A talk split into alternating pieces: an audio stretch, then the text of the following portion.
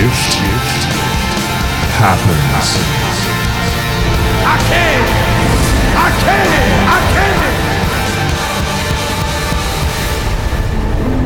What we do in life Echoes in eternity. Ladies and gentlemen, boys and girls, welcome back to the Shift Happens podcast, the show where I get to sit down with amazing and inspiring people to hear not only about the amazing things they're doing in the world right now, but also the challenges and the struggles and the fire that they've been through to have led them to where they are today. Today, I had a blast. I got to speak to uh, Anita Bentata. Anita is a domestic violence activist. She is a speaker. She is an author. She's written this amazing book called The Wolf in a Suit. And we go into so much in this conversation. Like it was such, she speaks so well. She's so passionate and so knowledgeable.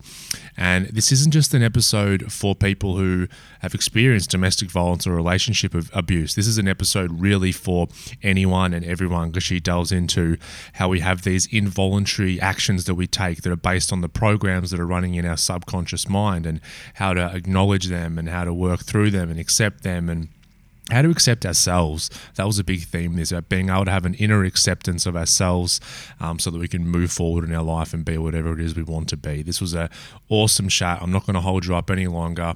So here is my conversation with the amazing Anita Bentata.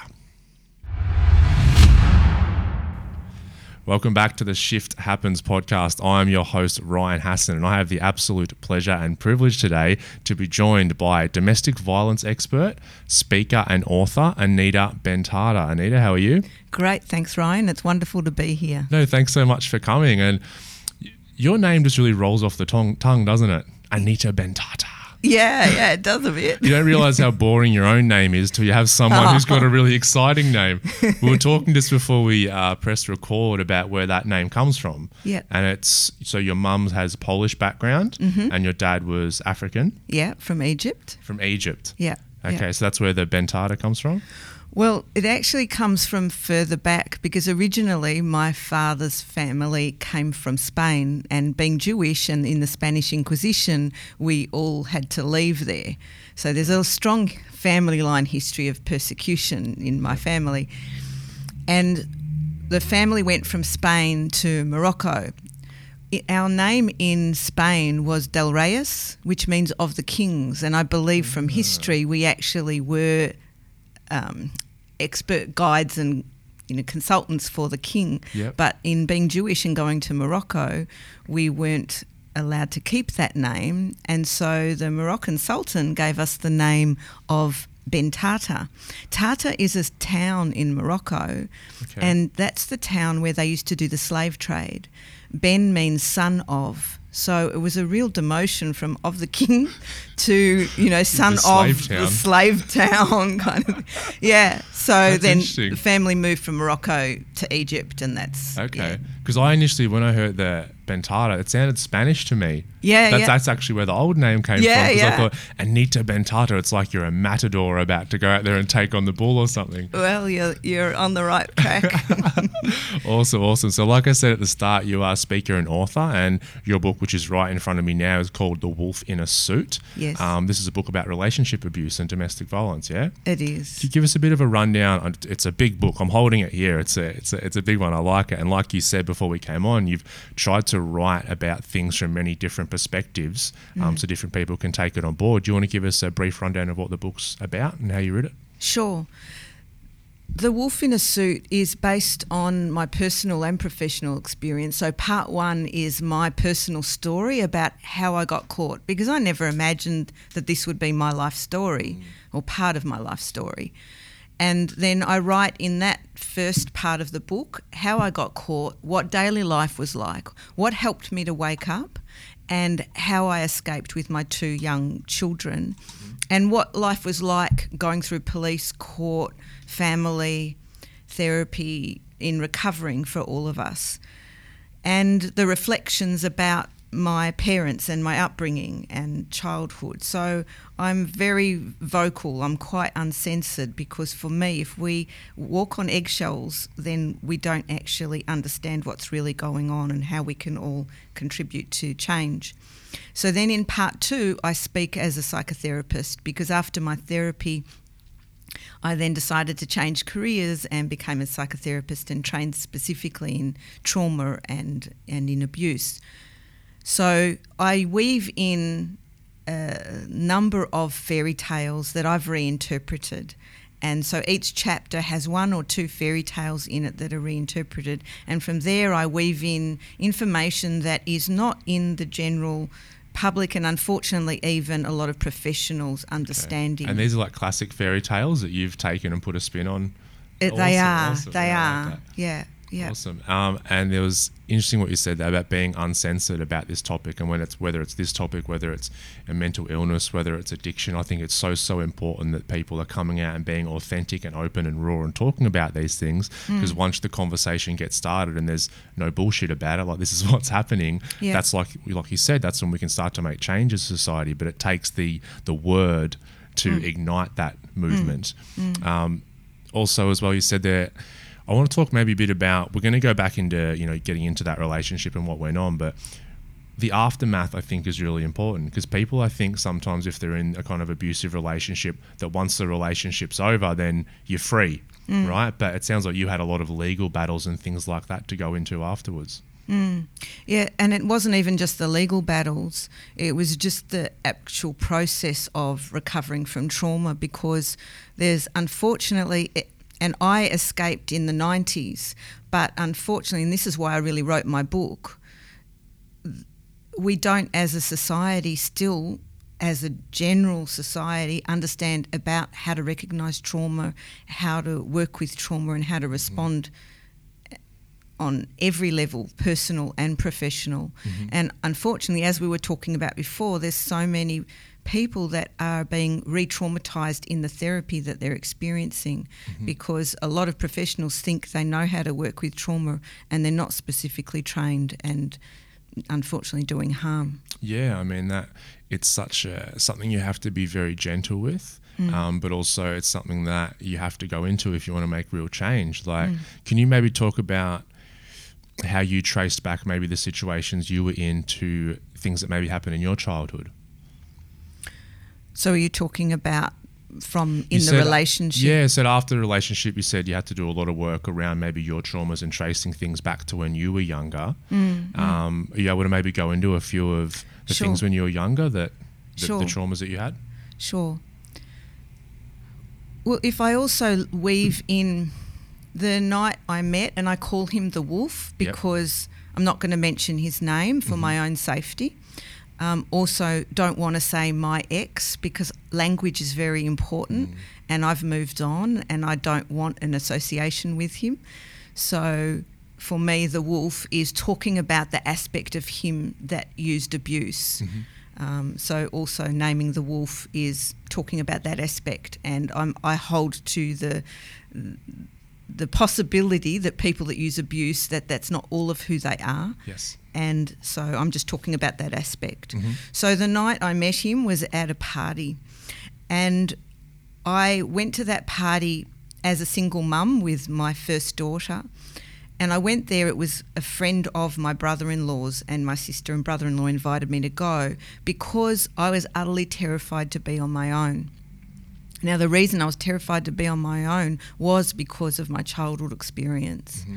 I was constantly fearful as a child of being attacked, and I had nightmares, and I was just always looking behind me and always seeing shadows of things mm-hmm. as a child growing up.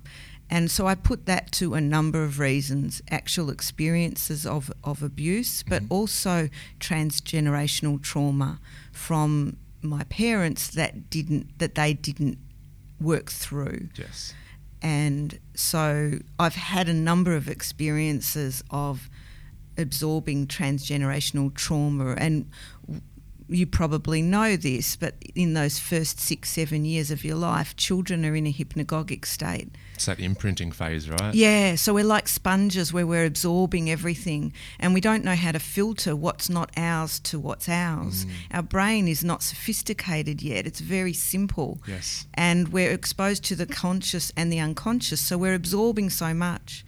So on so many levels, like when I I can remember seeing my father's face, and I was always scared of him. We were all scared of him.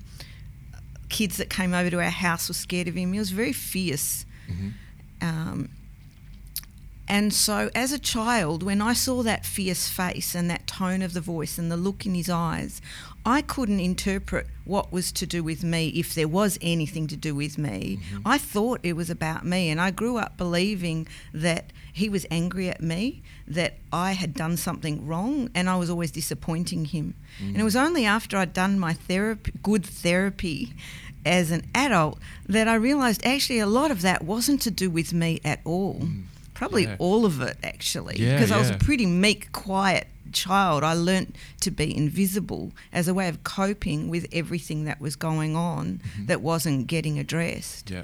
Yeah, there's that um it's an innocence that we have, isn't it, in that stage of our life and we take everything on board like you said and we have there's an ego in us that says everything that happens in the world is because of me. And you know we, you can we can be sitting in a high chair eating some food and mum will drop something on her foot and be like ah shit. And we'll think oh what have I done? Because it's all about us. And it's interesting being and we'll get into how you uncovered that and we're able to unpack that. But um, yeah it's, it's a very important realization to make that hey all this stuff that happened wasn't my fault.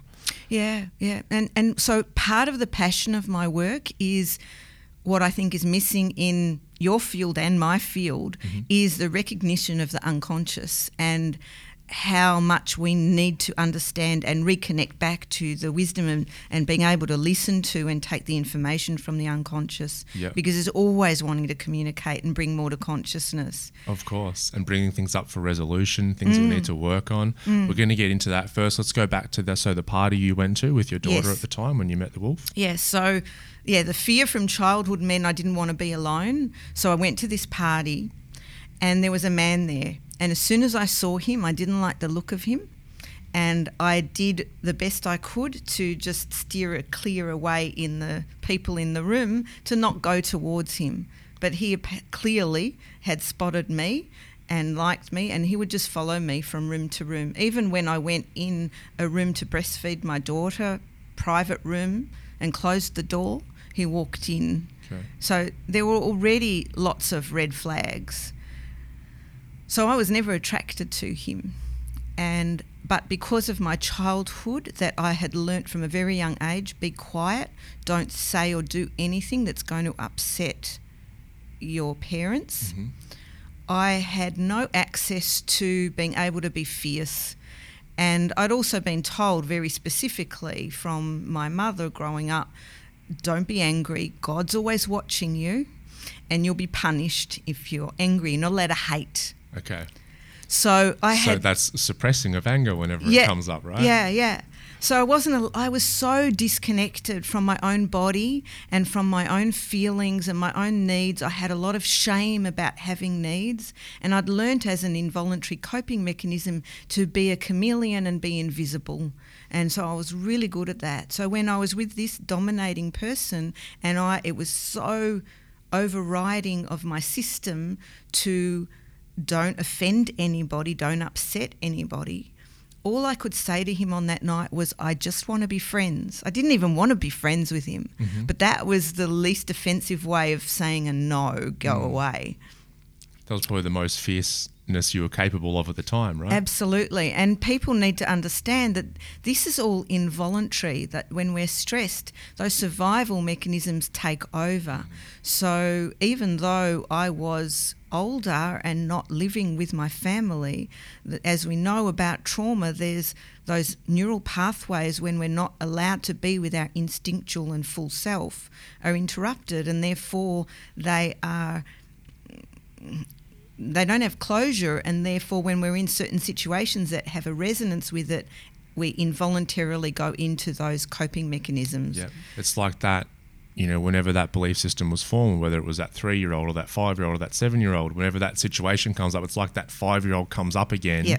to cope in the same way that helped them survive in that first event. Yeah. And so there was a, a double bind too, because he gave me his phone number and he gave me, he had a pager because of his work, and he said, This was a while ago, wasn't it? yeah, yeah, yeah. yeah. And so I had the number on the pager, and he said, You can contact me 24 7 whenever you want. Okay. And coming from someone like myself, who back then was so terrified of being in the world and who felt so alone, and my parents were both very absorbed in their own journey of what they were going through, and my sisters, from coping mechanisms, were also only able to be with their stuff, and people weren't. You know, even though we appeared a close family, people weren't able to really be real about what was going on. Everyone was quite disconnected and in their own trauma space. Mm-hmm. And so, even though he was a person that I instinctively didn't want to move towards, he was the only person in the world that was saying, I'm here for you whenever you need me. And so, given that as a child, developmentally, that's what we need from our parents, and I didn't get that mm-hmm. because both my parents were so unavailable, something in me got hooked into that. Yes. And so, It's when that, that fear of being alone. It's like, hang mm. on, well, I've got 24 access here to not be alone if I don't Yeah. want to be. Yeah, and this isn't just fear that people talk about when they're fearful about something in their everyday life. This kind of fear hits on life death terror of survival when it hits on the child not being able to get that sense of security. So it's it's very it overrides. Yeah, it takes over. Yeah. And so then when he was trying to date me in the beginning, I can remember clear as anything walking down the street with him, not liking and not wanting to be with him, but everything was in that shut down mode of I can't escape. Mm. And I can remember hearing my mother's voice about you're not meant to hate anyone. You have to love everybody. And because both my parents were spiritual or religious in different ways, I'd uh, absorbed a lot of that, those messages that a lot of them were not appropriate for a child because they weren't in context with real life events that happen. And so I can remember hearing my mother's voice about those kinds of messages and telling myself, this must be my spiritual mission to be able to love this person. Because I couldn't escape, so I had to love the person that did not feel lovable, which actually was a replication of what I experienced with both my parents. Mm-hmm. That in many ways, my instinct for my parents would be I want to get away, you're scary. I don't like the feeling I feel when I'm around you. Mm-hmm. But of course, we're told on verbally and non verbally growing up that you can't do that, you can't show that. Mm-hmm. And so I learnt this double bind that you love the person that's not lovable, you love the person that's scary, mm. uh, you love the person that's most risk to you. Yeah. And so that was the double bind from childhood that really shaped me, me being aware of that I don't like this person, but that immediately shutting down. Yes, I think that you explained that so well, and that's important that you explained it in that way because there's a lot of other people, especially women, who feel that way right mm. now. I think, mm. and you're the double bind. That's exactly what it's like. You you mm. caught from both sides. Yeah. So from here, you started dating him. Yeah, mm-hmm. yeah. Yeah.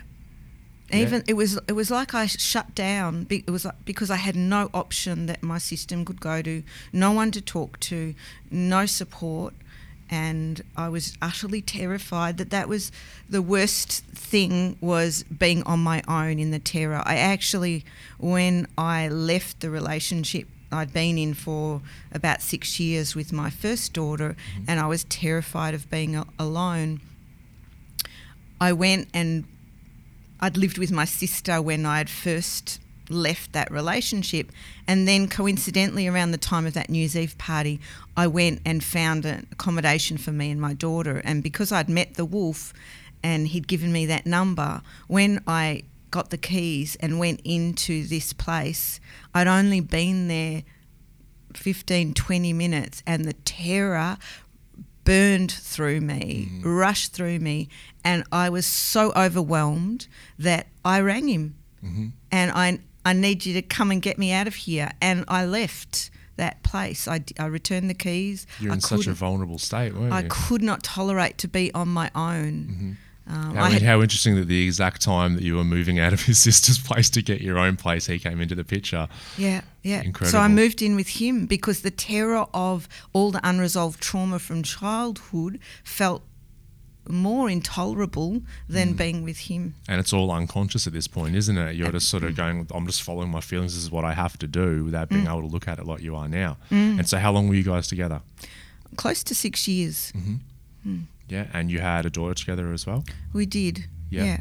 yeah. Okay. And so, through that period, was there a specific moment or time that you had a realization that you, you wanted to get out? Or was there a common thread of that throughout the relationship? There was a common thread right from the word go. Yep. I didn't. I, I remember the early days of how do I get out of here? But it was like what was shut down was being able to talk to anyone because I'd had a whole childhood where I didn't talk to anyone about the reality. And so there wasn't anybody I could talk to. I had no money. Um, I had a little child from the beginning and I was utterly terrified. So I didn't feel I had any options. Yeah. So- you, you were just trying your best to love this guy that you were actually scared of. Yeah, yeah. I can remember right from the beginning crying and wanting to get away, but totally immobilized of not knowing how I could do that. Yeah, not being able to could see the next step. What what would I do? Yeah. So you felt stuck. Yeah. You felt trapped. All, all yeah, all the all way. of that.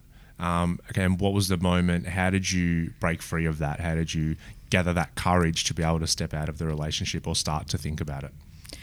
I was really aware as both my children were growing up, seeing the fear on their faces, seeing the trauma, and it was very hard to bear. Every day was trying to was all about trying to protect them and trying to give them something of a normal and, and fun life. But I think it became harder and harder to ignore how much it was impacting them the older they got. And so, you know, my eldest daughter was starting to draw pictures that were concerning for me. And so it was like there was something that I'd absorbed from our society about when someone's troubled. Again, I couldn't do that for myself. There was no neural connection to doing that for me, but it wasn't shut down for my daughter, for me to think that for my daughter. Yep. And so I could take her to a therapist. Okay. So I took her to a therapist. Yeah. And the therapist, after a few sessions, agreed, yeah, there was something seriously wrong here. Mhm. And so that started a series of events of then going to taking her to a specialist Yep. and the specialist also being concerned. But I still wasn't aware of what I was living in then mm-hmm. because the wolf was acting like a concerned stepfather, all concerned, took the day off work, dressed up in his suit, and presented all really well. But what happened was. I'm going to backtrack a little bit. Mm-hmm. This is probably roughly five years into the relationship. And I knew all that time that this was wrong. I didn't know the label that this was abuse, but I knew it was wrong. Mm-hmm. And I remember sitting in the doctor's surgery and reading one of the notices on the notice board and it saying, if your partner does this, does your partner do this? And the list, and down the bottom, small print, this is an abusive relationship. And you were like, tick, tick, Tick, tick. tick. Yeah, yeah. yeah. Okay. Yeah. I went home aware of that information and I totally forgot about that piece of paper till I wrote my book. Wow. Okay. So over 20 years later.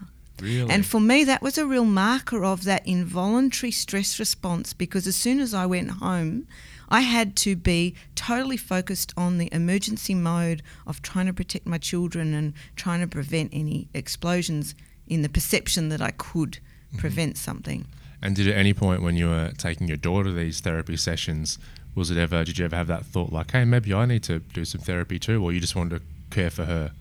Yeah, there was too much in my system that denied my existence, denied my reality and my feelings. That was still very shut down. But my childhood hadn't shut down my care for other people. Mm. So it was bountiful for my children, but there was like a gate that I couldn't get to for Yes. me. Yeah. And it was only when the wolf had to go into hospital for some health problems that I had the experience of being at home with my children for a decent period of time and that time of not him not being in the house it was like the fog started to lift Yep. and I will never forget the day I'm walking to the dining table to bring their dinner and this light bulb moment of oh my god this is what life is meant to be like because it was just gorgeous light and just pleasure because I'm here with my daughters And that fear and that stress melted away in that It- moment. yeah, yeah. It had gradually dissolved because he wasn't in the house and I'd had space, whereas every day he was constantly re traumatizing all of us, so there wasn't enough space mm-hmm. to get out of the stress response. Yep. But because he was in hospital, even though I was visiting him every day in hospital, It was enough to, to interrupt that pattern and give Yeah. you a bit of clarity to see things how they were. Yeah, absolutely. Because I knew knew he couldn't leave the hospital, so it wasn't like was- there was this unpredictable. He could come back at any point. Yeah, you were waiting for the door to open or something that wasn't there. Yeah, Yeah. yeah. So I And you remember that moment quite vividly. I could see your face light up as you were talking about it just then. oh, it's it was a magic moment that just that clarity, and and feeling a sense of me. And so then when I I didn't say anything to him while he was in hospital. But when I picked him up to bring him back home, I, again, I can remember driving home and saying these actual words I'm taking my life back. Wow. And- One of those powerful sentences you could ever say, right? Yeah, yeah. And the response that I got was, well, I'll train a 16 year old. So, and then he backtracked from that, saying, oh, it's all because I'm sick. It's because I'm sick. But I knew it wasn't because it had been there from day one. Mm-hmm. And so I said no. So I'd got some strength because of that space away from him. Mm-hmm. And I'm sure also because my daughter had been in therapy and I'd had someone else witness Yeah. things aren't good. It was yeah, you were you. It's sort of a few things led up to that moment, but it was the thing happening with your daughter, and then the, the space that you had that led to that clarity. Mm. Um, so were you able to end the relationship at this point, or did it drag on for a little I bit? I still didn't know what to do. I was still overwhelmed. And that's the problem with the amount of awareness we have nowadays about domestic violence. We've got fantastic awareness, but I think the biggest problem now is that everybody is overwhelmed. And they don't want to, everybody's walking on eggshells. They don't want to upset anyone. And so they're either not wanting to upset anyone or they're overwhelmed. And so people still don't know what to do with all the awareness that people have. Mm-hmm. But getting back to my story, after I told him that and he, he tried to do a bit of a backtrack and pull me kind of thing, mm-hmm. When I said no, it's still not okay, he then said, Well, let's go for some couple therapy. Now, I knew we didn't need couple therapy, but there was such a history of I can't say no to him mm-hmm. that I said, Okay. Because there was no way, there was just no option in my mind to disagree because he was relentless. Yep. So, how would that therapy go? when the first session, I felt courage, partly probably because I'd had this big break from him, and partly because there was another person in the room. And so, for the first time, probably in my life, I started really talking about what my life was like. And I felt safe to say it because she was in the room and because he still wasn't fully recovered. So he was still on a lot of medication. Mm-hmm. And so I felt safer because he wasn't his full self. She made an excuse for him to leave the room towards the end of the session. And she said to me, and I always feel emotional when I repeat this part of the story because she's the reason I got out. Because she said, Get out, get out now. It's not going to get better, it will get worse. Wow. Yeah. She was the only person that spoke to me. Mhm. And her saying that was like, ah, you get the reality. Yeah. You you get what you're speaking about what's really going on whereas no one else had. Yeah. So I went home, didn't say anything to him. Went home and when he was out, I would start ringing to look for a place for us to go. I s- contacted Social Security because I had no money to get some money to be able to get out.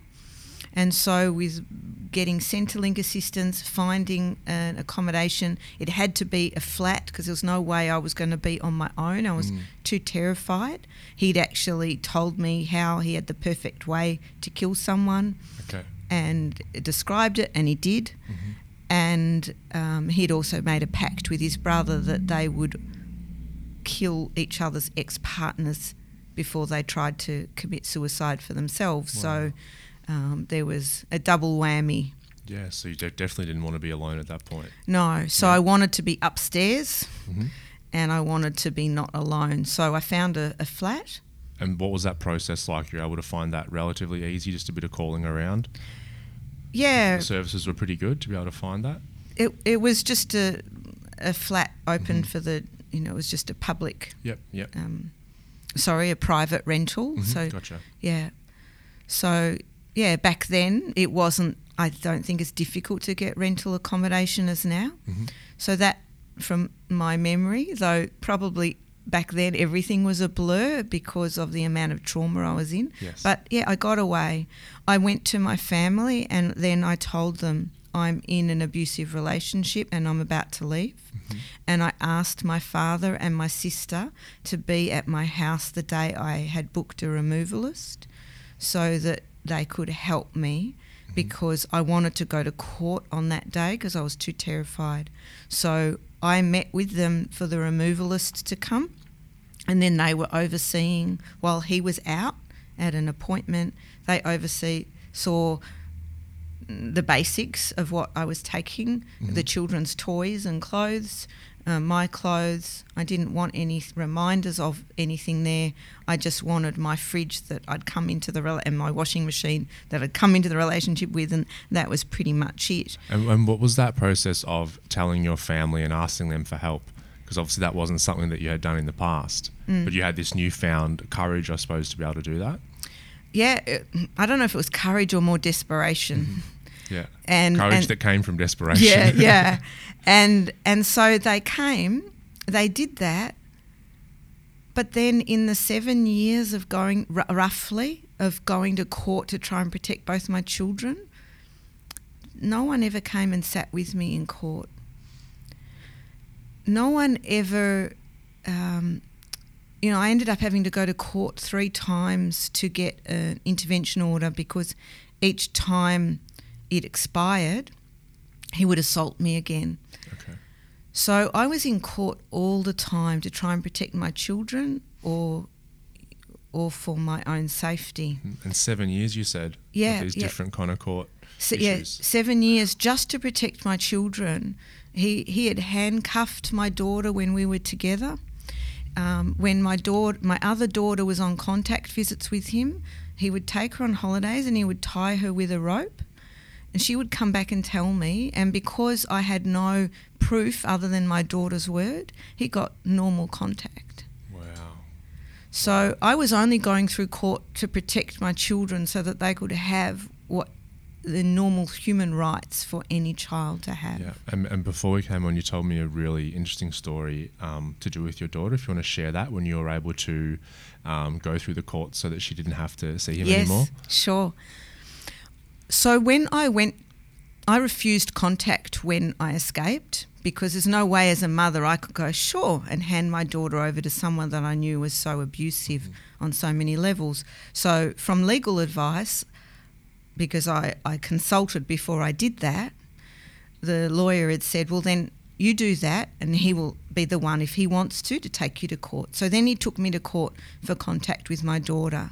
Because I wouldn't agree to contact through that process, because he was so revengeful, he then decided to add to that court proceedings and applied to the court to see my daughter from my previous partner, so who was not his biological daughter. Mm. The court gave him the right to see her, so she was going to see him regularly. I think it was every week, every Wednesday, because my daughter used to say Wednesday was the worst day of the week. She hated Wednesdays. So, talking about this on a Wednesday. Yeah, it is too. Yeah, yeah. So she was forced to see him. So then I went through court to try and stop her from having to see him, as well as trying to protect my other daughter. Mm-hmm. That took quite a while to actually stop her from being able to go. And I remember the day I came back home after being at court and told her that she didn't have to ever go back again. And a few hours after that, she had her first ever seizure. Mm-hmm. And I saw that as her system di- discharging. It was just such a massive, fast, big discharge. Of but course. it was one of the most terrifying experiences of my do- mm-hmm. my life to see her with her eyes rolled back, mm-hmm. convulsing. Yeah. And I can remember thinking, I'm going to look after you forever because I didn't know if she'd recover or not Yeah. from it. I'll, I'll be by your side forever. I'll look after you. Yeah. And ring the ambulance and waiting for the ambulance to come. And then we got sent home again. And then the next night, roughly around the same time, we started getting scared because we had that trauma imprint. Yeah, you're like, is it going to happen again? Yeah, and it did. Mhm. And so when we went to the hospital, they wanted to put her on epileptic medication. But I was concerned because that doesn't resolve it. And I saw that it's just going to increase the pressure in her system. And her system, I believed, was discharging from the years and years of trauma. Yeah, I mean, and that you can make that call with your background and also knowing that it happened exactly, you know, around that time when this massive bit of information came into her body and her Yeah. realization that she didn't have to experience that Yeah. worst day of the week again Yeah. all the time. Yeah, yeah. I actually wasn't, I hadn't changed careers yet because I was too Yeah. busy. Court was too consuming. Mm. I wasn't able to do anything other than take the three of us to counselling and go to court appearances and take the kids to school. And there was there was no room to do anything else. That my children's trauma responses were quite big, and it took me. So that was one of the impacts of domestic violence that I couldn't work Just another impact, right? Um, yeah, yeah. The financial impact is quite um, pervasive for many, many years, and I still haven't recovered Mhm. um, from the impact of that. And so, and how So- long did the seizures last? I think from memory there was three nights of it, Mm-hmm. um, and so it wasn't from my trauma knowledge. Then it was from my just my inherent, Inner knowing. yeah, yeah, my beautiful unconscious. Yeah. And because I very much believed in always try a natural approach first. So I took my daughter to an amazing guy who still practices now, traditional Chinese medicine practitioner, Russell Shaw at the Sattva Centre. If I can give him a plug. Yeah, we'll put that in the show notes as well. yeah, because he is just magic. He's just incredible. And so she had shiatsu. I on his advice um, and his partner Michaela, who was the first shiatsu therapist, that because they worked together. Um, but Michaela's no longer working. But so I totally changed what food she ate, what we all ate, based on what they advised Yeah. and so she was having shiatsu and moxibustion and you know whatever they understood that she needed. Yeah. She's in her thirties now, and she's never had a seizure since, Wow. and never been on medication. Yeah. Yeah, And does she like Wednesdays now?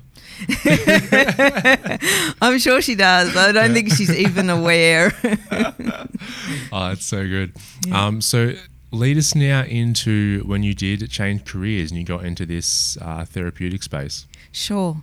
So when I escaped, I took myself into therapy because somehow I'd absorbed from society that, you know, therapy is there for us. So I took me and the girls to therapy, and that was the best thing I ever did. I felt like there was this constancy for the first time in my life of a safe place mm-hmm. because that double bind about love that I grew up with also had a double bind about what was meant to be safe is not safe. And so, for the first time in my life, I got to experience a place where I was welcomed and was genuinely safe for me. Mm-hmm. And going there was like home. And my girls, I can remember, would run in the front door, and the rocking horse would be near the front door in near the waiting room, and Yeah.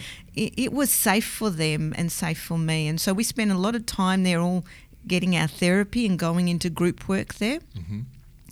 And after a couple of years of therapy there, I thought, oh, I think I might want to do this as a career.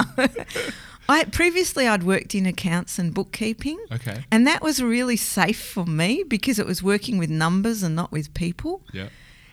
But Such trying to feel safe again, that yeah, thing, right? absolutely. It was trying to make my world small because my internal protector knew that people were a risk. But if I can work with numbers and calculator, Mm. Numbers aren't going to hurt me. no, I'm safe here.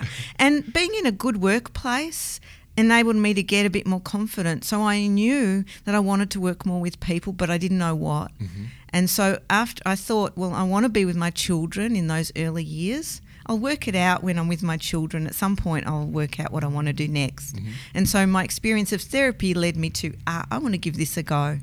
So I did the volunteer program at the counselling centre that I was attending Yep. because I'd left school at 16 and the thought of going to university freaked me out. And so I became a volunteer to see, you know, what what is this like? Do I really Yeah, want to do get a this? feel for it. Yeah, yeah. And I loved it. And so then I went to university, qualified there from the Bachelor of Human Services. Awesome. And then from there, I did four year private training on trauma because when I was working in the field, I knew I needed more than what the um, the universities offer. It was a brilliant uh, degree, Mm-hmm. but like any degree, it focuses on what I call the masculine principle, Mm-hmm. the conscious, rational self, and I Willpower and force. and- Yes, yeah, yes, and the right way to think and the right way to behave. But we can often know the right way, but we have involuntary responses that override, and the unconscious is always going to override the conscious if there's a conflict in the system. Yes. So I then went and trained for four years, and that there was a requirement in that that you had to do your own therapy Mm. um, with one of their professionals, Mhm. and I think it should be essential for you know the compulsory for all therapists. Hundred percent. That's Yeah. that's one of the mandatories here. Like we, when we put on a new therapist, they go through the training program. But uh, the biggest probably chunk, apart from the actual training and the information, is going through weekly the intense therapy revolving in trauma. Mm. Um, so tell me what that process was like for you going through that therapy as a patient. It was the best thing I ever did in my life. Yep. Because when I went after I escaped and was looking for a therapist, I kept changing therapists because there was caring people out there, but they couldn't help me. And I could feel it early on. It's like you're just telling me cognitive behavioral stuff, mm. y- conscious rational. Well, if you're thinking this, think that, and and it's like that just didn't sit with me. It's like I can't. This is there's something missing. Yes. And so when I found this training, as soon as I walked in from the first session, it was like, ah, you can be with the whole of who I am. You can be with all the different parts of me. You can be with my unconscious. You can be with the unnameable, the things that get buried. And I can be safe to bring out those things that my system has been in interrupted mode with and resolve them rather than be in a managing mode. Yep. So it was, I was happy to do that. That was what I spent my money on, my therapy. Yep. Yeah, it's like it can one of the most confronting things, but one of the most amazing things once you actually do it. Yeah. So were you able to then trace back a lot of these fears of being alone and, and, and then wanting to love someone who's um, has maybe some anger going on, and you were able to trace that stuff back? Absolutely, yeah. So we worked a lot with the unconscious limiting beliefs and, and how the brain and the body are impacted and shaped through trauma and how to support the discharge of it in a safe and way where we can metabolize what we couldn't originally metabolize or, or come to terms with. Yeah. So it And, was and so, how would you say you were different at the start of that therapy and at the end of that therapy? the start of the therapy, it was like I was there was the the skin of me and I was hiding somewhere in me. Yep. But by the end of it, it was like I could inhabit myself mm. and inhabit my thoughts, my feelings, the unthinkable and the unbearable and have the emotional muscle to be with the whole of what's going on. Mm. Because I learnt this involuntary thing of you don't talk about the elephant in the room. And by the end of it, it was like, you, yep, I talk about everything. Bring on the elephants. yeah, yeah. Uh, it's good because I, I just get su- I love hearing these stories about where people came from because you come in here and this is the first time we've met face to face and Yeah. being able to look at you now, look at you in the eyes. I mean, there's such a confidence there and such a compassion there.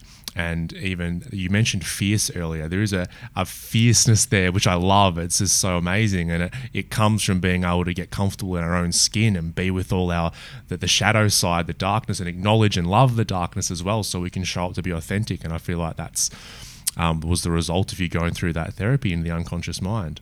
Absolutely. I love it. Yeah. so then after that, sorry, keep going. I was just going to say, I was in the blackest, darkest hole when I left, but it was that that woke me up from how I'd been asleep my whole life.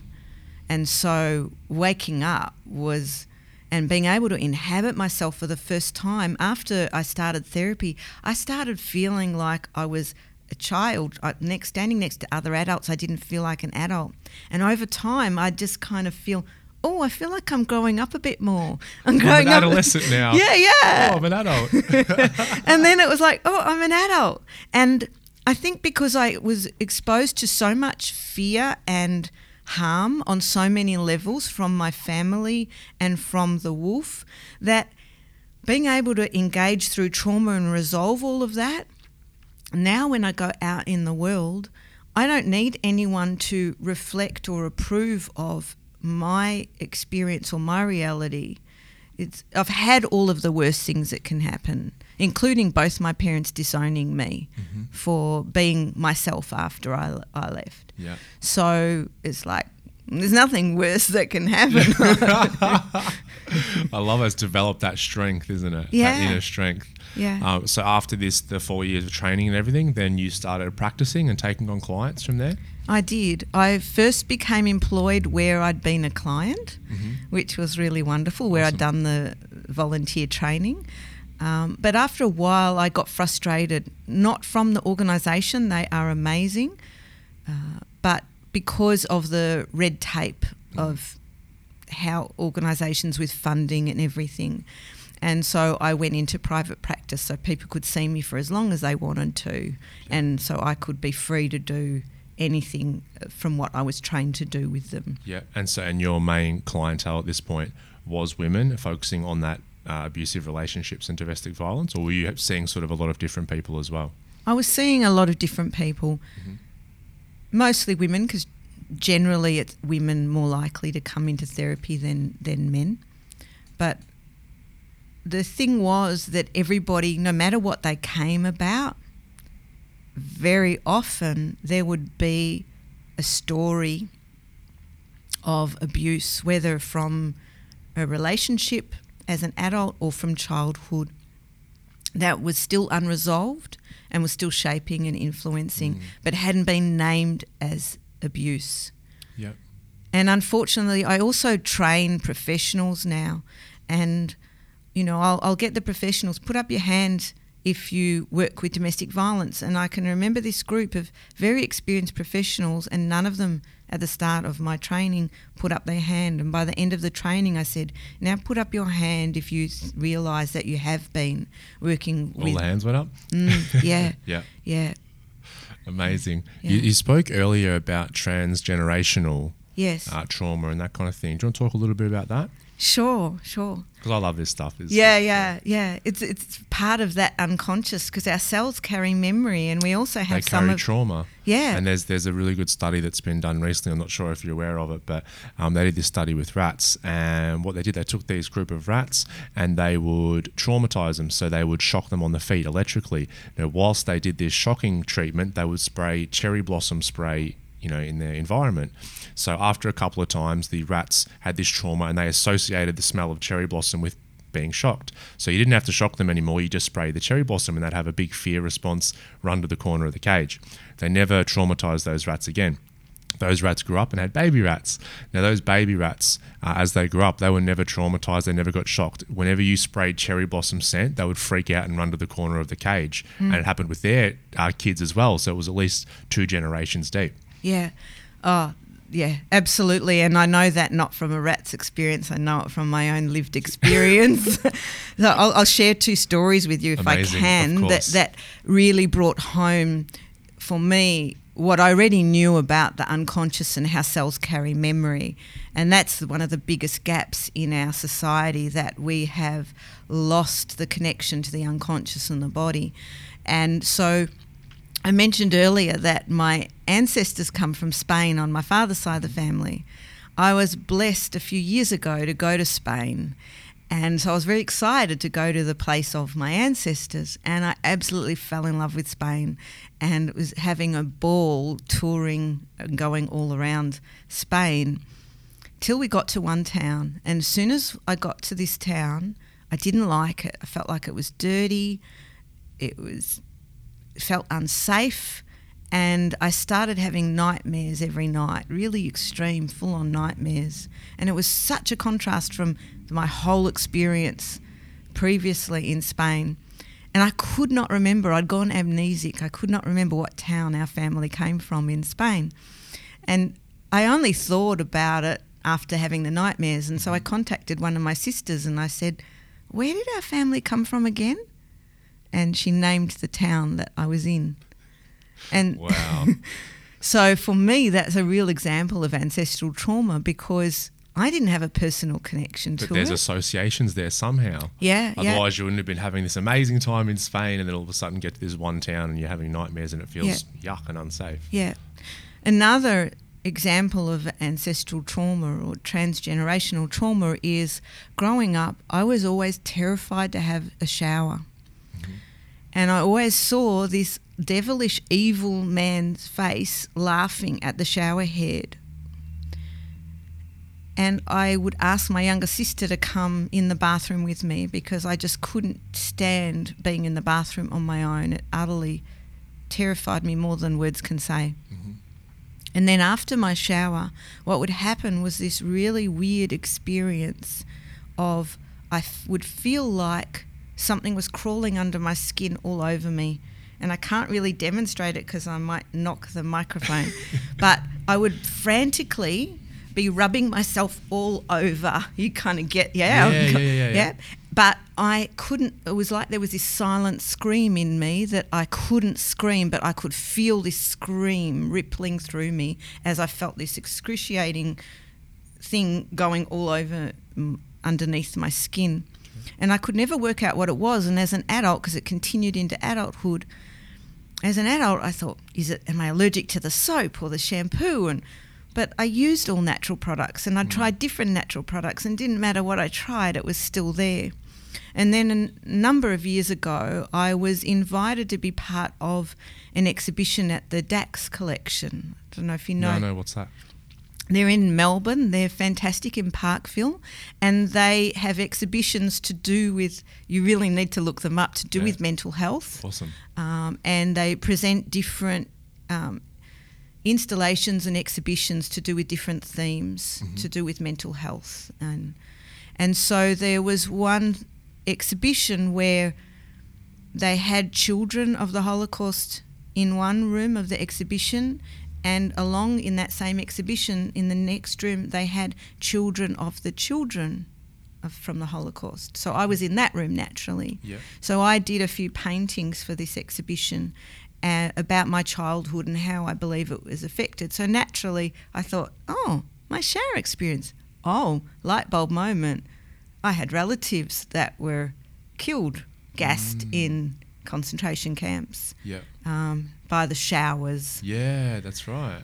So I painted this painting of me as a little girl being terrified of that figure at the at the shower. After I did that painting, that that sensation stopped. Really, from that point. Mm, So you resolved it through art. Yeah, yeah. It was like what was unspoken and unrelated to, I could have relationship to it, and um, through the giving form, and yeah, Wow. it was What an amazing story. Have you ever done art therapy before? Well, part of the qualification that I did Yeah. in trauma as a soul centered psychotherapist works with the whole psyche. Mm-hmm. And so, naturally, because there's a lot of working on many different ways with the unconscious, we also work with art. So, yes, Mm-hmm. I was doing a lot of that. So it wasn't the soap. No. it's always something deeper, isn't it? Yeah. Always. Well, there's two two real life examples and the rat example of that genealogical trauma because it's so it's so prevalent. We see it here so much. We have to Mm. go back to these things and resolve it. But because it is locked in that unconscious, and if we can access the unconscious, then it can be healed. So it's not like a fatalistic attitude, like oh bloody hell, my nan's given me this thing. I'm never going to be able to heal it. And like from your example with the painting, you were able to process that in a certain way, so it wasn't going to affect you anymore. Mm, I love it. That's so good. All right, what we're going to do? We're getting stuck into the question round now. Go for You it. Go for it? Oh, I'm having a ball here, by the way. Me too, thanks. Um, we've probably touched on this already, but my first question is what negative emotion or thought pattern has held you back the most in the past? So would that be that not feeling safe thought pattern, you think? Definitely that the world's not a safe place and people aren't safe. Mm-hmm. I think within that there was a lot of, sh- I know, not just think, because in my therapy I had to process this excruciating shame for having needs. Mm. Because as a child, I had to, for survival, make my parents be good. And so uh, everything that felt bad got turned in on me because I was dependent on them. And because I knew it wasn't safe to show them and reflect back to them that what you're doing is bad. Yeah. So that meant that I internalized all this badness and I had excruciating shame about having needs and being seen.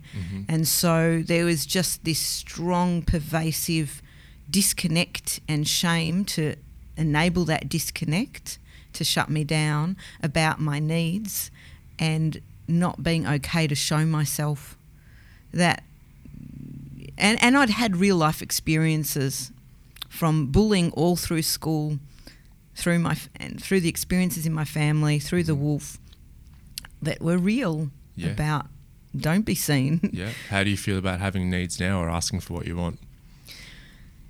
it's still a it's much much better Mm-hmm.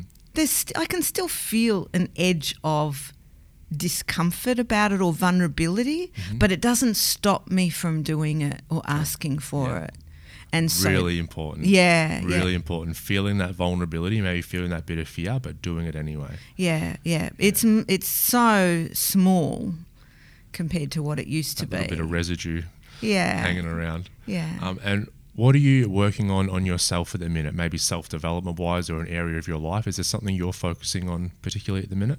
Yeah, absolutely. Because I do speaking now, I think I waited till my children were adults because I couldn't talk about this when they were children mm. because it's about them too and their their life. Yeah. So I had to wait before I wrote my book to get their permission. Yeah.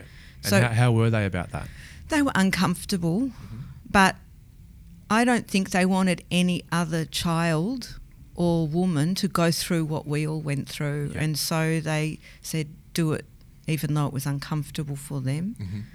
So, yes. So they were the only two people I asked permission for. And yeah, they, yeah Yep. So it's the speaking that you're focusing on now. the speaking. And so I'm comfortable because of all the therapy at work I did speaking. But when I started speaking, I noticed, and that was a few years ago now, I noticed this pattern where I can talk about things, but not in things or from things. It's like I can mm-hmm. talk from the intellect Yep. because that's safer, that gives me some distance Yep. but to tell it in a real personal way, which needs to happen because otherwise, if we're not affected, then change doesn't get incorporated. We can talk and hear statistics and facts till the cows come home, Doesn't hit the heart though, does it? but if it doesn't hit the heart, it's not going to change us in how we engage differently in our own family and friends and our own personal life. So I knew I had to step to another level to be able to step into my own vulnerability and speak from there. And that was hard work to do. Mm. And how did you go about doing that? How did you How were you able to be vulnerable and open up? Was that just through practicing, through doing it and trying it, or was it trying it in front of one or two people first? Well, part of it was, you know, I could do my therapy work on myself of working with the unconscious mm-hmm. beliefs, and I had tools that work with the the involuntary responses in the body and the limiting beliefs that could help metabolize that. So that's always the foundation of what helps me to mm-hmm. move on. But part of it was also my childhood learning was I've got to be self reliant. There's no one available there for me. And so part of it was I've got to make myself vulnerable and ask for help. Mm-hmm. I, ne- I can't do it all by myself.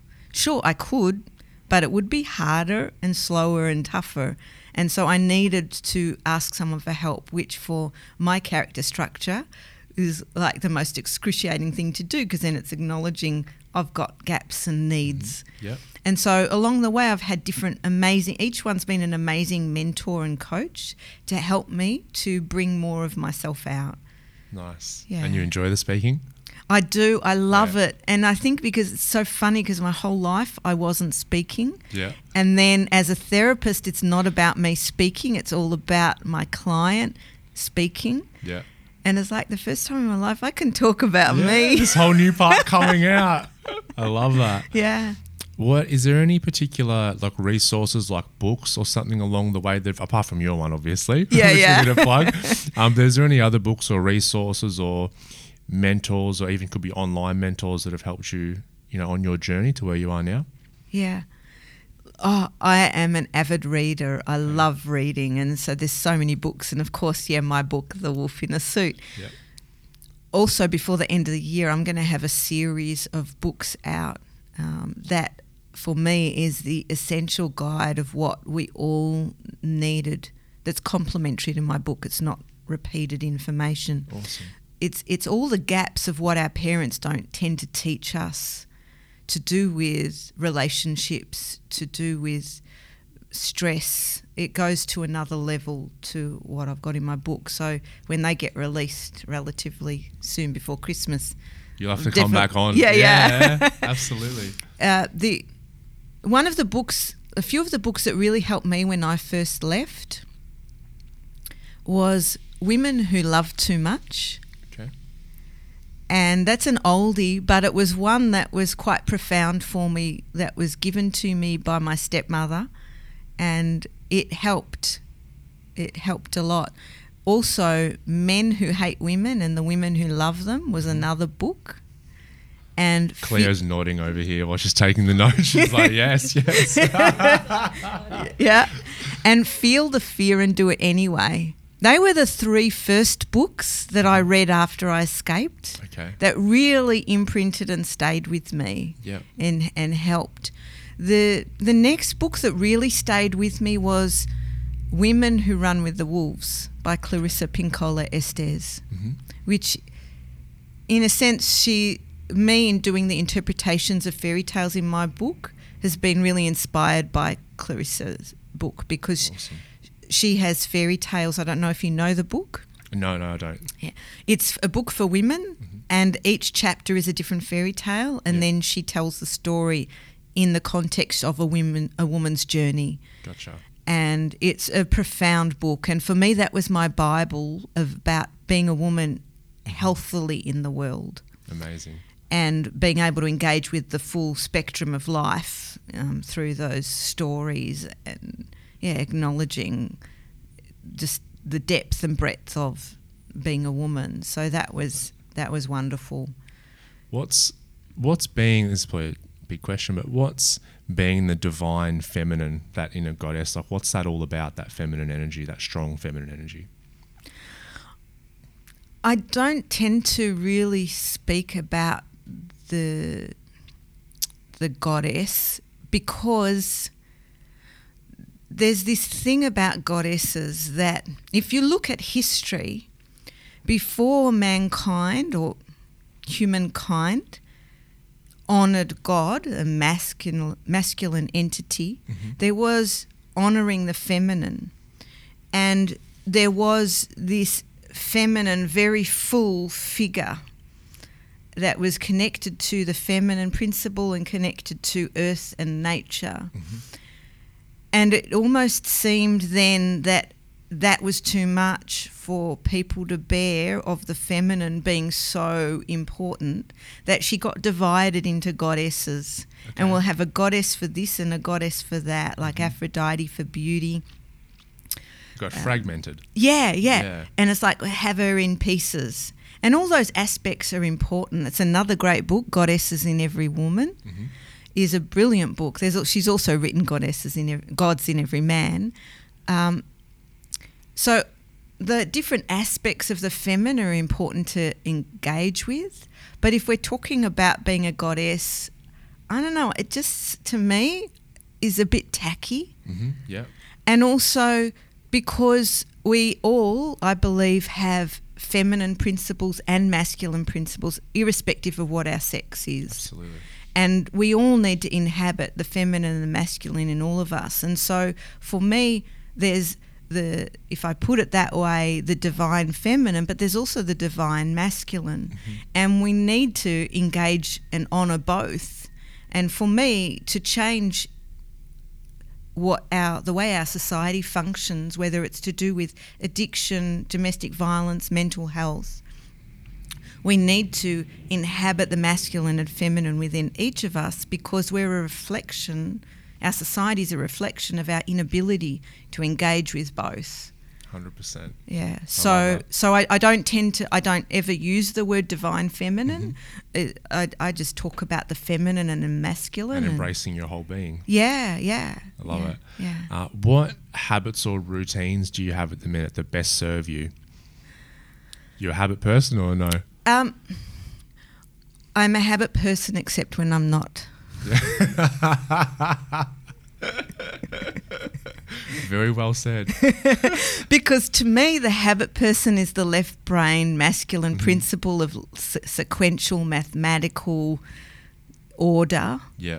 and the right brain is the flexible responsiveness feminine I've- let, principle. let me. Can I rephrase the question? yeah, yeah. How do you best show self love and compassion to yourself? Uh huh.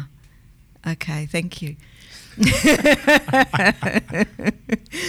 so, because I might have an ideal about what I want to do that sounds good for what I do in a day, but then when I come into the day and there's the events of the day, my unconscious and whatever else is in the mix of the day, the thing that holds me the most is the permissiveness in my system to be able to be with the whole of my experience. Mm-hmm. And so if I can always listen to that, then I'm okay. And if there's room for me to make changes in my day according to that, then I'll be okay. And so the tools that I learnt through my therapy and through the training that I did that helped me to be with the unthinkable thoughts and unbearable feelings and the images and the memories that are hard to be with because of overwhelm or shock or conflict in our system, because I know I have such a breadth of resources available at the tip of my fingers whenever I need them, and I feel that trust in the unconscious, then I know I'm okay. Mm-hmm. So it, it's knowing I've got those resources to use when I need to, but they because I've used them for so long now, there's an inbuilt acceptance and permissiveness, which means that I can flow and be flexibly responsive and And that's like your foundation. That's where it all comes from. That Yeah. inner acceptance. That's Yeah. beautifully phrased. You Yeah. write that down. That was good. thank you. Um, let's say someone's listening to this right now, right? And they're like, shit, Anita's making a lot of sense here. She's like, I've got these unconscious patterns running in my life. People are starting to maybe connect some dots and go, yeah, I've had this running since I was a. Cleo's pointing to herself over here. Um, people are like, what am I going to do to tap into my unconscious? Where do I start? What advice might you have for them? it's really important to be with someone to process it because we all have an unconscious and we're all going to have our involuntary blinkers and involuntary ways of coping with what is uncomfortable. And so we need someone that can help hold the space to take us beyond our map and our involuntary imprint and so that they can with skill enable us to go beyond to be able to be with the whatever it is that's there. Mm. So yeah, not to do it alone, but to make sure you find a skilled person because there are a lot of people that from a genuinely caring place want to help but are actually doing as we said earlier more harm mm-hmm. because they don't understand how to work with the brain the body and the unconscious and Yeah. there's specific ways that yeah Absolutely. So it's mm. about doing your research and, and really finding somewhere that you feel completely safe. I mean, mm. that's so important, isn't it? it is Awesome. Okay. And what about someone who's listening to this and they might be like, hey, I've realized I'm in an abusive relationship. What are sort of the, the steps they can take from this point, do you think? it it's always individual because there's going to be their involuntary fears or thoughts that need support about how to unfold that. Because I know I was working with one woman that knew she was in an abusive relationship, but she had such a history of her own parents and women being, she was you know, heterosexual but because she had such an imprint of women being dangerous and not to be trusted, she preferred to stay in the abusive relationship because to be alone and not be able to have a community around her was it was better to stay with the devil she knew Mm-hmm. than to be at risk of more coming from anywhere. So it's really important to be able to have that skilled person to help respond to your unique responses that come up and how to take care of them. But there of course there's places like Safe Steps that are available to help take you through the the steps to get into safety Awesome. um, and there's you know there's a number of well-known domestic violence. Crisis numbers to we'll, ring. we'll put some of those in the show notes as well so people can check those out if they need to. Yeah, yeah. There's also if you're in Melbourne, there's my women's group, Women Mm-hmm. Starting Again. Awesome. So we've got over 500 women in the group all over Melbourne. I run events all over Melbourne. Yeah. And I'm teaching the things that unfortunately a lot of them aren't getting from the therapists that they're seeing. So they learn the tools that I've been talking about. They learn how to listen to their unconscious, how to support their body, and we do social events as well as help them to understand what they're going through. And it's a lot of fun. We're actually yeah, I can imagine you yeah. have a bit of fun. You get that community together and you're all learning these tools at the same time. Yeah, and it's not surprisingly, I started this group early in 2016, and surprisingly, it never f- really feels heavy. Like we do at times process some big things, but what's dominant is everybody says the same thing from the first time they come. It's this space where this no one has to talk about what's going on. There's this acceptance and support and celebration of where you're at now. And so it's an incredibly heartwarming, connecting experience and supports you to have uh, that safe place to be able to reclaim all of who you are. Love it. So good, so good. And where can people get in touch with you? Where's the best place to get in touch with what you're doing with the book and Mm-hmm. any events that you have coming up? Sure. My website's currently still being constructed. So you can, to look at the book, you can go to thewolfinasuit.com. To get easy access to me, either email via that page mm-hmm. or you can find me on Facebook, The Wolf in a Suit, or you can email me or ring me and or from the meetup groups Women Starting Again Yep. to find that group. So email Anita at anitabentata.com. And we'll put all that in the show notes. Yeah. And any events that you have coming up. I do. I have this amazing event coming up on November the 11th. Yep. It's from 10 till 4:30 in South Yarra at the mm-hmm. Melbourne High School and at the Unicorn Club. Oh, I love that name. I know, I know. And w- you know, because my experience of domestic violence events is that you have experts on a platform and the audience is very passive, so it's very masculine principle. Now, this isn't putting down the masculine principle, but when the masculine principle is disengaged from the feminine principle, there's gaps. Mm. And so people hear information and facts and their heads get full in that kind of event and they can't transfer that information on how to use it in their own life personally or professionally. And so I wanted to create an event that was user friendly and not depressing but was very solution focused. And so I've created an event based on the feminine principle and the feminine principle is inclusive. So it's about being able to feel about our thinking and think about our feeling. Mm-hmm. And it's so it's include it's listening from each side of the brain to each other. And so in this event there isn't a passive audience. There's me speaking at the beginning to build how we are going to be in the day and to set the scene. But then with my team of female survivors we are going to have a series of tables, and on each table is a topic, a topic where there's still gaps and misinformation, and each survivor is going to be at a table to help mentor the group on the table to explore some of the questions that are on that table mm-hmm. and engage and talk and be involved and hear new information. Mm-hmm. So at times we'll come together as a whole group to hear what's happening for everyone. And it's not the masculine principle where you start at one table and you work your way through all the tables. it's the feminine principle where if you want to stay at one table all day, you stay there. You go as deep as you want. Mm-hmm. If you want to flick from table to table, you can do that too. You do what you need to do. Mm-hmm.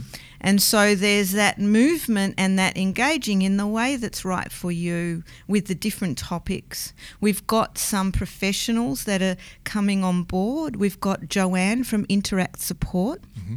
an amazing legal firm in Melbourne that are a not for profit charity.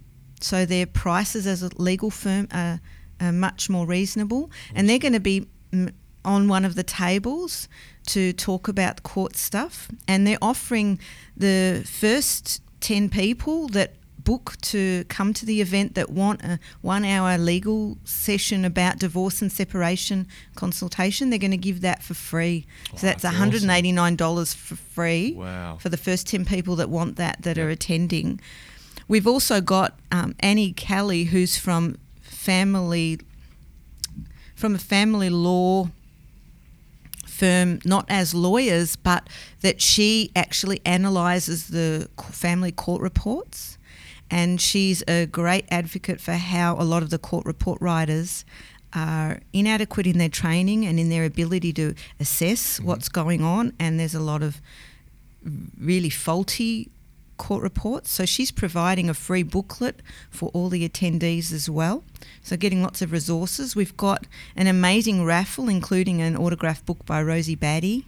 Oh, we've wow. we've got some amazing art objects and things from a little touch of Bali. Mm-hmm.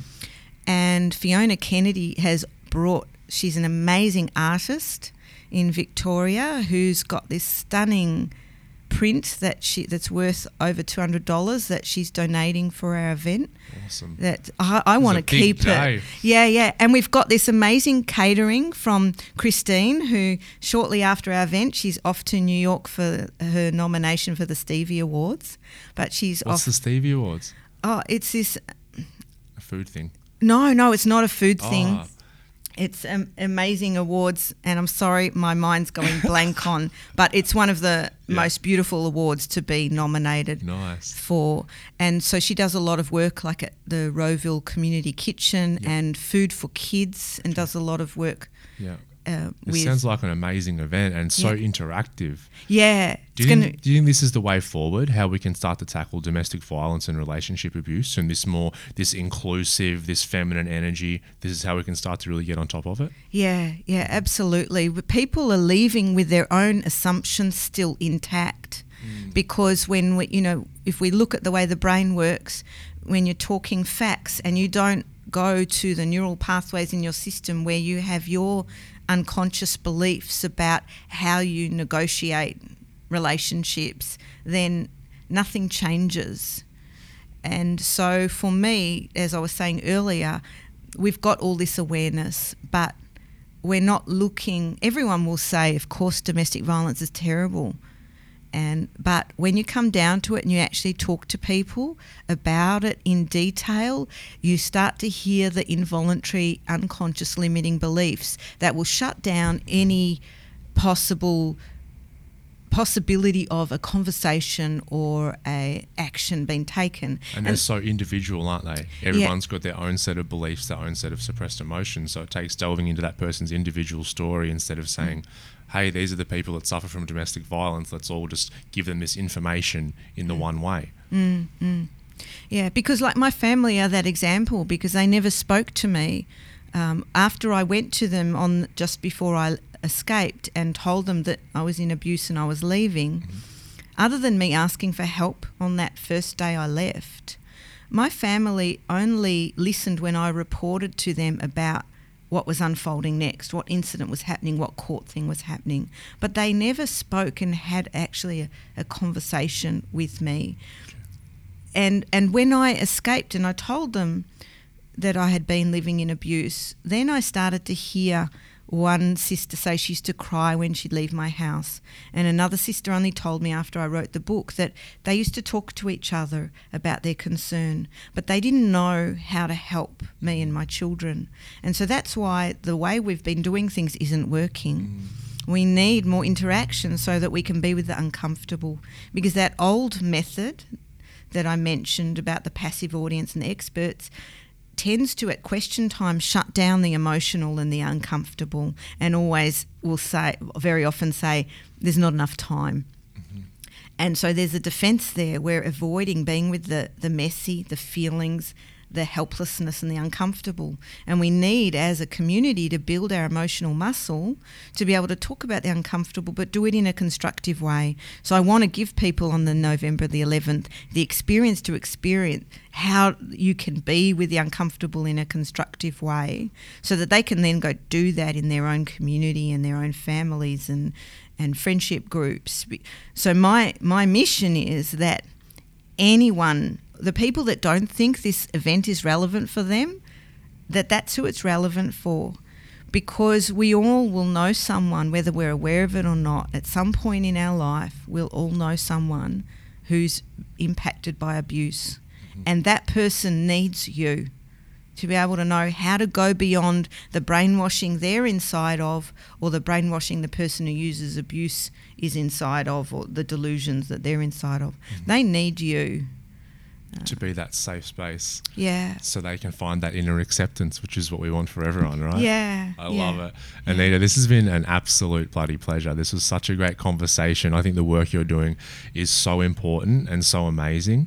And, you know, when this new series of books comes out, I, I want you to come back on for a chat. I feel like we could talk for bloody hours, right? Yeah, yeah. Thank you so much. I've had a ball talking with you, Ryan. it's, it's been amazing. I've loved hearing your story. I can't wait to read the book. I think Cleo's pumped to read the book as well. We're all a bit fired up here. So everything we spoke about is going to be in the show notes. Um, thank you so much again, and um, yeah, we'll see you next time. Thank you so much. Can I just add for people that want to come to the event? Yeah. If you go to Facebook, The Wolf in a Suit, you'll see a pinned post with the link for booking because it, it will be limited numbers. Sweet. So you can go there, or if you're not on Facebook, you can just go to Eventbrite, and if you put in my name, Anita Bentata, it'll come up with the event, and you can book directly so you don't miss out. Awesome. Be sure to get on there, and yeah, I'll put in the show notes that booking link as well. We'll make sure people can can get along. Thank All you. Right, so thank much. you so much, Anita, and thank you so much to everyone that listened. Uh, we'll see you on the next episode. Peace out. That was bloody awesome, that chat. I had so much fun talking to Anita. What an amazing woman. What an incredible gift that she is sharing with the world. And, uh, you know, people like her are absolutely priceless. And I'm so glad to connect with her and, and can't wait to connect and continue that friendship into the future. Guys, if you are digging this podcast, if you love this episode, please rate, review, and subscribe. It would help support the podcast so much. I'm having a bloody ball doing these podcasts. So the more that you guys can support, the more I can do them and the more amazing guests like Anita I can have on. Um, for all the show notes, everything that we spoke about in the episode, head on over to shpodcast.com.au. That's shpodcast.com.au. And last of all, guys, thank you so much for listening. Uh, it means so much to me. It is said the greatest gift one human being can give to another is the gift of their attention. So I thank you for that. That is all from me, guys. I'll see you all in the next episode. Peace out. Shift happens. I can! I can! I can! What we doing live? Echoes in eternity.